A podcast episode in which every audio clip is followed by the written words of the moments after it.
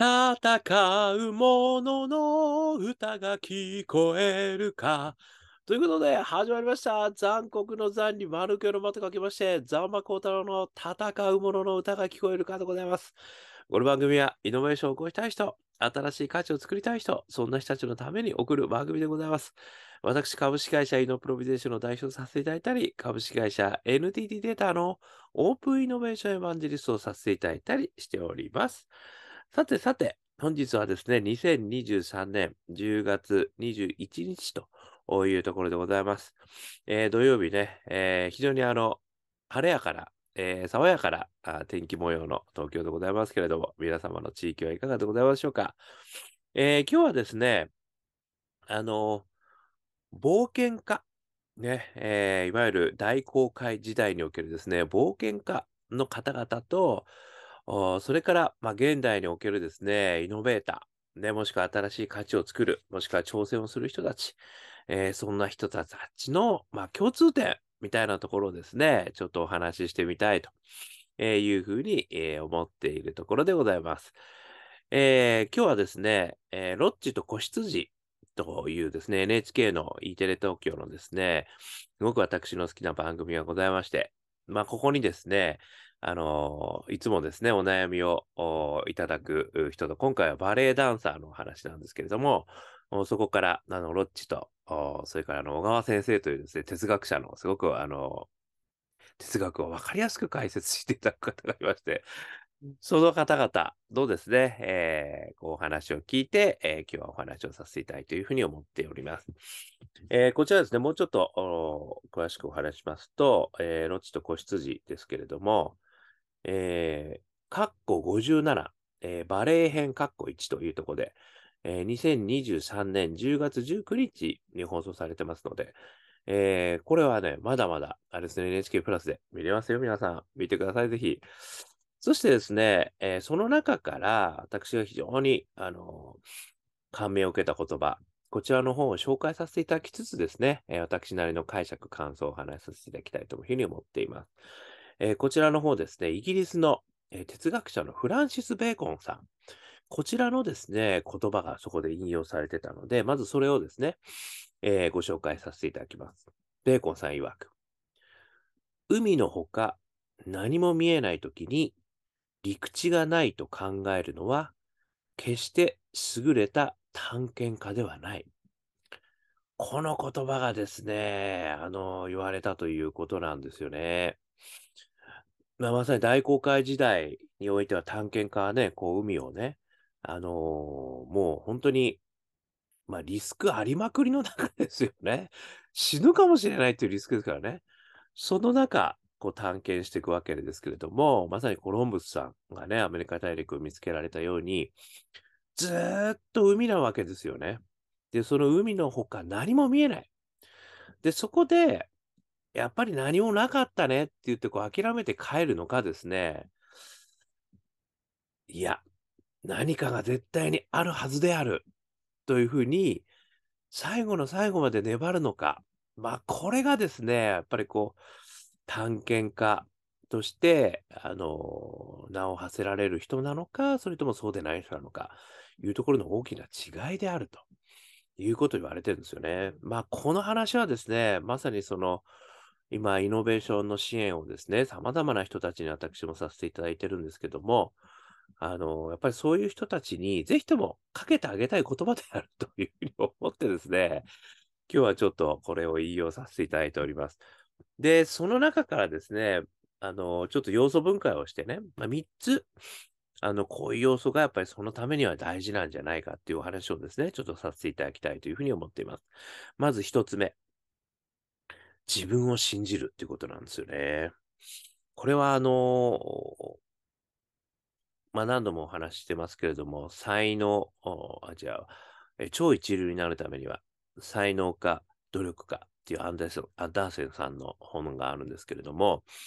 これ私のバイブルではあるんですけれども、まあ、その中にですね、みっつの要素があるっていうふうに言ってて、ひとつめが超一流になるためには、超一流の先生に習え。ね、小西先生いますね。それから二つ目が、えー、コンフォートゾーンを抜け出せ。ね、筋トレと同じようにですね、少しできないことをやるってことなんですよね。これが二つ目ですね。そして三つ目。自分を信じるなんですよ。で、このやっぱり最後の自分を信じるということがすごく大事だっていうことを言われてるんですね。これは全くやっぱり、あの、まあ、超一流になられた方々が、やっぱ最後に超えなければいけないとことして、あの、こう、壁にぶつかるわけですよね。確実に。この本の中では、あの、暗記、あの、数字の暗記ですとか、えー、あとは絶対音感の話とかね、えー、いうことが出てくるんですけども、あの年齢とかね、そういうのに全く関係ないんだということがエビデンスとともにその中でお話しされているんですけど、それと同じようにですね、あの、例えば、若い頃じゃないと絶対音感はつかないんだとかね、あとは数字の桁数瞬間で記憶できるのは、まあななけたかはちけたぐらいであるとかね、いう、そういう、ある意味その、まあ、バイアスというか偏見というか思い込みですよね。そういうのがあると、やっぱりこう自分自身でさえもそれを信じることができないんですよね。で、信じることができないと、やっぱり最後諦めてしまうっていうことがあるから、最後の最後は信じる力だって言ってるんですよ。だからこの、あの、まあよくね、あの、根拠なき自信みたいな、話がありますけども、ある意味においてはそれはすごく大事だということでもあるんですよね。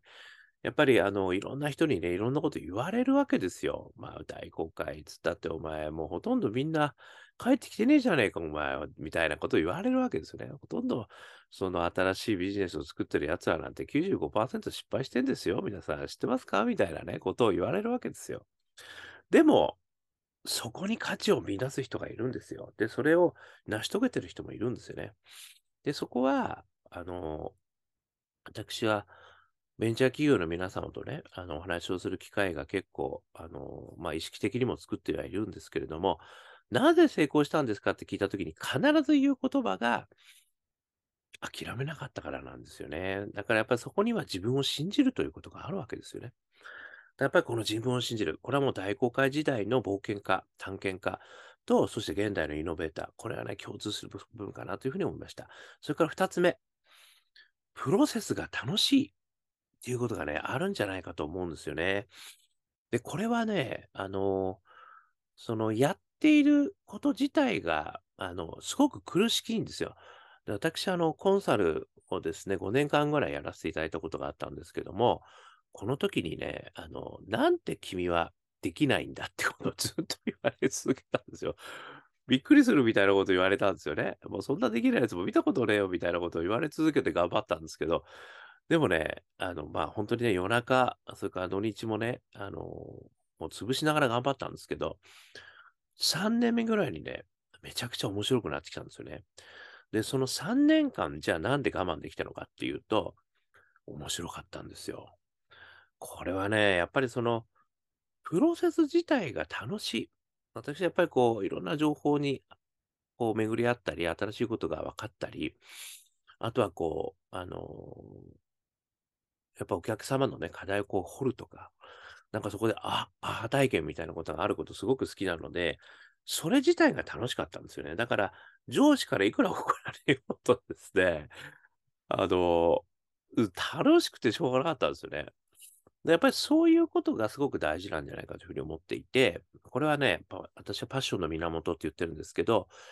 何らかのパッションが発動してるんだと思うんですよね。で、パッションの源は私よっつあるって言ってて、大好きなこと、それから人に役に立つことがね、リタパッション、それから個性派パッション、自分自身がこう個性を出すこと、そして脱出パッション、成長パッションって言ってるんですけど、こんな自分から抜け出したい。ね、これをやることが自分の成長に本当につながると思っている。そういうことをですね、やってるとき、このよっつのパッションは、もうすべてやっぱりね、あの、原動力になるんですよね、自分が動くための。で、これのどれでもいいとは思うんですよ、私。でも、その中からどれかが発動して、もしくは複合的に発動して、やっぱりそのプロセス自体が自分のパッションに乗っかっている。これがね、やっぱり一つすごく大事なのかなって気もするわけですね。だから、そういうことをやると、実は自分自身諦めないで、もうやりたくてしょうがないわけですから。っていう状態を作ることがあって、これ二つ目。で、三つ目なんですけども、ネガティブケイパビリティなんですよね。で、これはあの、ジョン・キースさんがね、詩人がこう言ってることなんですけれども、要はすぐに解決策があることに飛びついてしまいがちだよねと。まあこれはね、いろんなやっぱり弊害があって、すべてを単純化してしまいがちなんですよね。で、あとはこう効率化。こういったことをですね、やっぱり求め始めると、やっぱり回答が出ないっていう状態を長く続けてるということは、何やってんだっていう話になるわけですよね。ところがやっぱり複雑化しているこうお話の中ではですね、あの、回答なんて実はないんですよね。むしろ。だからそれを探し続けるっていうことがやっぱりあの大事で、ある意味その選択肢の中から 最, 最適な解をね、選択し続ける。で、それをこう失敗しながら選択し続けるっていうことがすごく大事なんだとは思うんですけど、それをね、やっぱりこう耐えきれない場合があるわけですよ。だからすぐ答えを出せと。まあこれ試験勉強みたいにね、なんですぐ答え出さないんだと